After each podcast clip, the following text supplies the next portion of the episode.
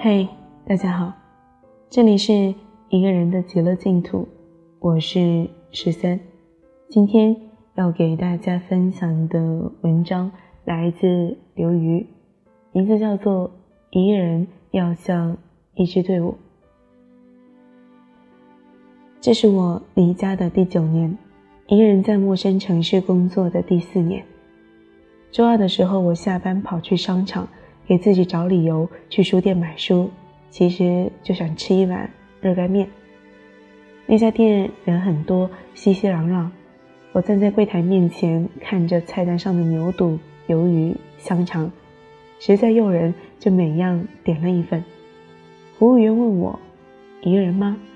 我说：“是。”旁边有两个男生听到我的回答，扑哧笑了出来。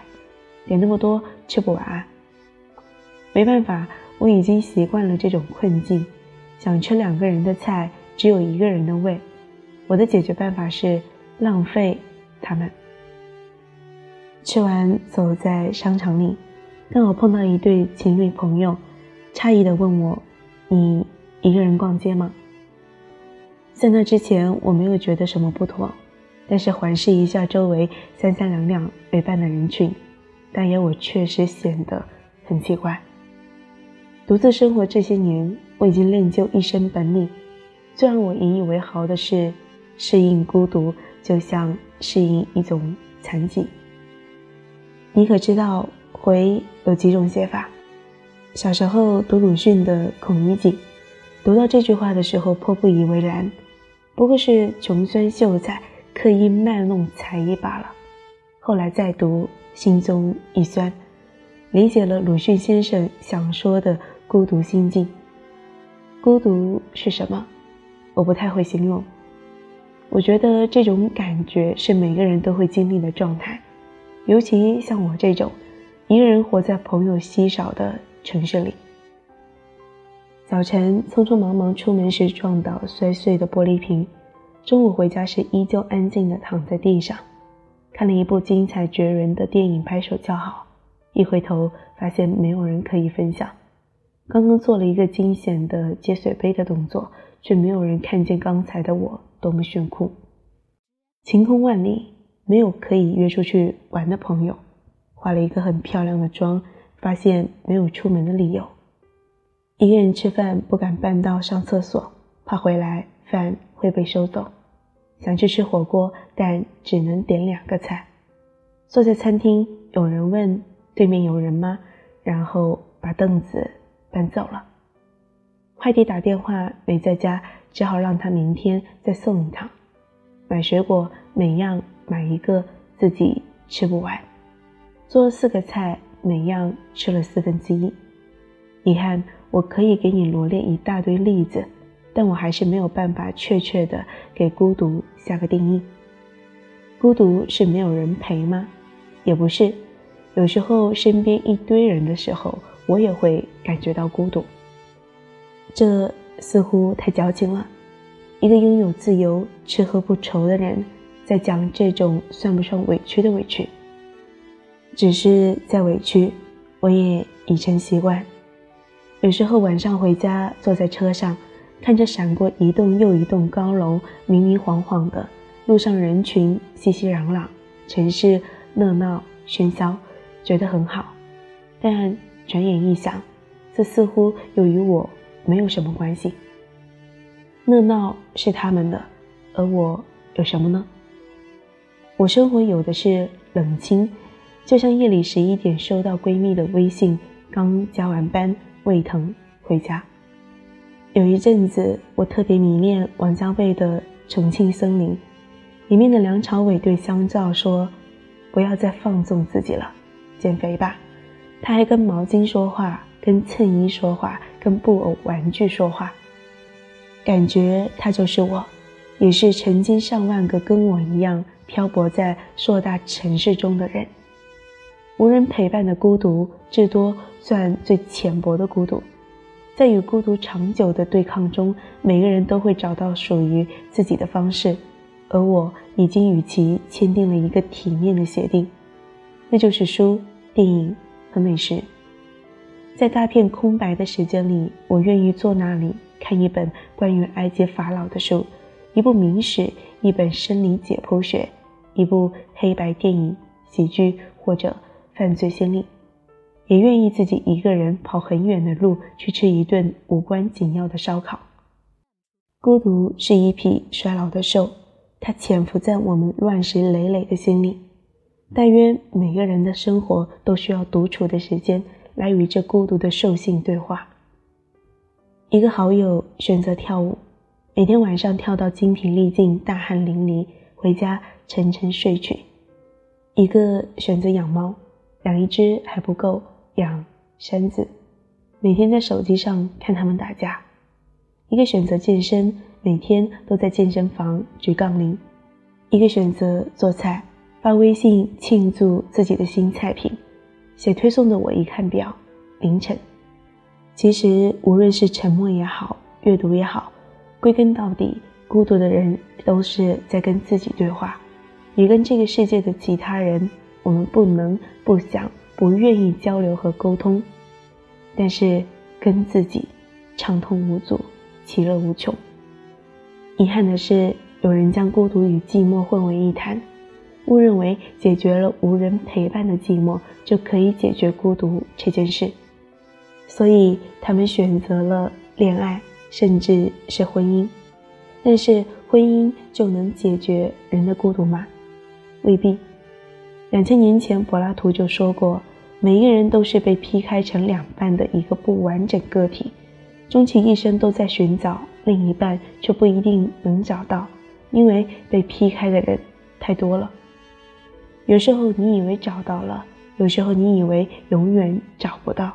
孤独才是人类的本质。张学友的歌，我最爱的是他来听我的演唱会。在四十岁后听歌的女人很美。小孩问他为什么流泪，身边的男人早已渐渐入睡。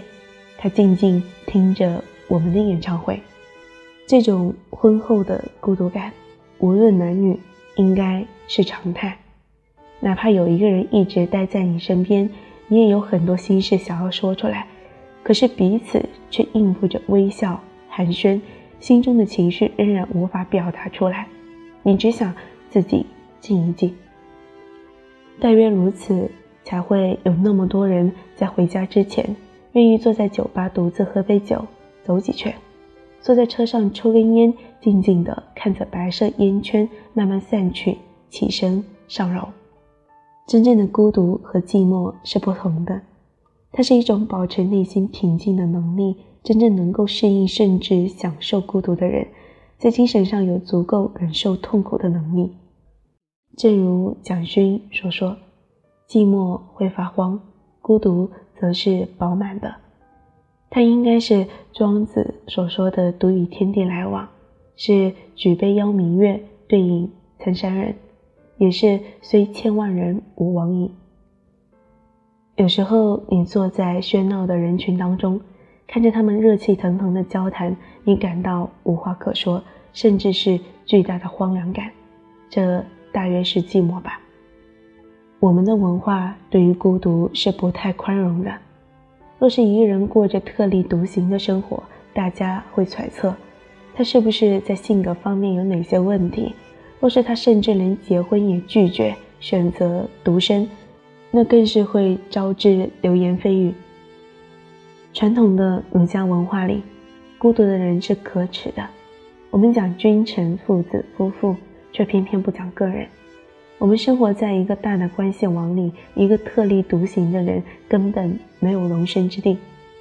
竹林七贤之嵇康被押上刑场的罪状是：上不成天子，下不是王侯，轻视傲视，无益于今，有败于俗。你看，我们竟然以这种理由判了一个特立独行者的死刑，只是死刑不能杀死孤独，他如影随形。我们能做的就是接受它，尊重它。命运的归命运，自己的归自己。孤独没有什么不好，使它不好的是因为你害怕孤独，因为害怕，所以拼命的逃离。我觉得这种人是懦弱的，他不能接受独处，也不能接受安静，一刻都难以忍受，所以他拼命的折腾，交友、聚会、换恋人，浮夸里的歌词那样：“你当我是浮夸吧，夸张只因我很怕，似木头似石头的话得到注意吗？其实怕被忘记，置放大来眼白，多悲伤啊！只是人只要活着。”就会在某一刻时刻感到孤独，这根本无法避免，就像是我们身上的残疾一样，不是你呼天抢地、怨天尤人，它就不会存在了。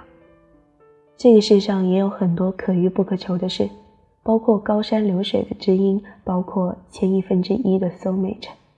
既然如此，求自己不好吗？求自己内心平静，与孤独妥协，坦然接受。已经残疾了，你怎么办？自杀吗？最起码现在我们还能活着，甚至是忘记这份残疾，快乐的活着。很多时候别人没有办法帮你，只有你自己俯下身去拉绝望的自己一把。前两天有个网友给我写信，问我如何克服寂寞。他跟我刚来美国时一样，英文不够好，朋友少，一个人等着天亮，一个人等着天黑，每天学校、家、图书馆。健身房几点一线？我说我没有什么好招，因为我从来没有克服过这个问题。这些年来，我学会的就是适应它。正如有人所言，适应孤独就像适应一种残疾。我觉得快乐是可遇不可求的，但是充实是可求而不可遇的。我的快乐很少，当然我也不痛苦，主要是生活稀薄。世界密度非常低，我典型的一天，一个人书、电脑、DVD，一个人一星期平均会去学校听两次讲座，一周工作日平均跟朋友吃午饭一次，周末吃晚饭一次，多么稀薄的生活啊！谁跟我接近的都会有高原反应。我这人其实一点也不孤僻，生活中认识我的人都知道我是多么平易近人、开朗活泼。有时候我就是懒，懒得经营一个关系；还有一些时候就是爱自由，觉得任何一种关系都会束缚自己。当然，最主要的还是知音难觅。我老觉得自己跟大多数人交往，总是只能拿出自己的一个子集，我很难找到和自己一样一望无际的人。有时候也着急。不仅仅是因为错过了亲友之间的饭局、谈笑、温情，不仅仅因为一个文学女青年对故事、冲突、枝繁叶茂的生活有天然的向往，也因为一个人的思想先锋性总是通过碰撞来保持的。我担心我老这样一个人待着，会不会越来越傻？但另一些时候，我又惊诧于自己的生命力。在这样缺乏沟通、交流、刺激、辩论、玩笑、聊天、绯闻、传闻、小道消息、八卦、MSN 的生活里，没有任何圈子。多年来，仅仅凭着自己跟自己对话，我竟然保持了创造力和战斗力，竟然写小说、政论、论文、博客，而且写得如此饱满热情。我又是何等顽强的一株向日葵！年少的时候，我觉得孤单是很酷的一件事；长大以后，我觉得孤单是很凄凉的一件事。现在，我觉得孤单不是一件事。有时候，人所需要的是真正的绝望。真正的绝望跟痛苦、跟悲伤、跟惨痛都没有什么关系。真正的绝望让人心平气和，你意识到你不能依靠别人、任何人得到快乐。充实救赎，那么你面对自己，把这种意识贯彻到一言一行当中，他还不是气馁，不是得过且过，不是平平淡淡、从从容容才是真这样的狗屁歌词，它只是命运的归命运，自己的归自己这样一种实事求是的态度。我想自己终究是幸运的，不仅仅因为那些外在的所得。而且是因为上帝给我的顽强和禀赋，他告诉我浑浑噩噩的生活不值得过，教我用虚无骄傲、愤世嫉俗，超越那种浑浑噩噩、随波逐流的生活。然后教我用是非感、责任心来超越那点虚无、骄傲、愤世嫉俗。当罗素说知识、爱、同情心是他生活的动力时，我觉得这个风流成性的老不死简直就是我的亲哥。因为这幸运，我原谅上帝给我的一切挫折、孤单，原谅他给我的敏感、抑郁和神经质，原谅他让 X 不喜欢我。让我不喜欢 Y，让那么多人长得比我美，让那么多烂书卖得比我的好，甚至原谅他让我长到一百零五斤，因为他把世界上最美好的品质给了我，不气馁，有召唤，爱自由。好啦，今天的故事就给大家分享到这里。今天录这篇文章的时候，十三是有一点点鼻塞。可能有点鼻音，希望大家不要介意哦。最后呢，感谢大家的收听，我们下期再见。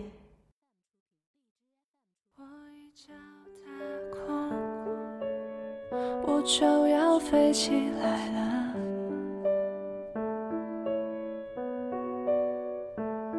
我想像是迷。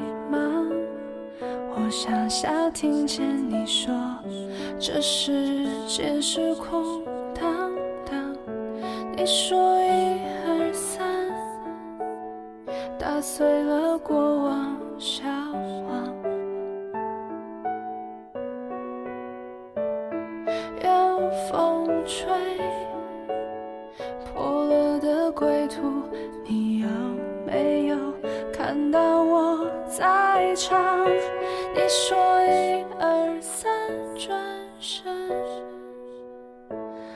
听被抹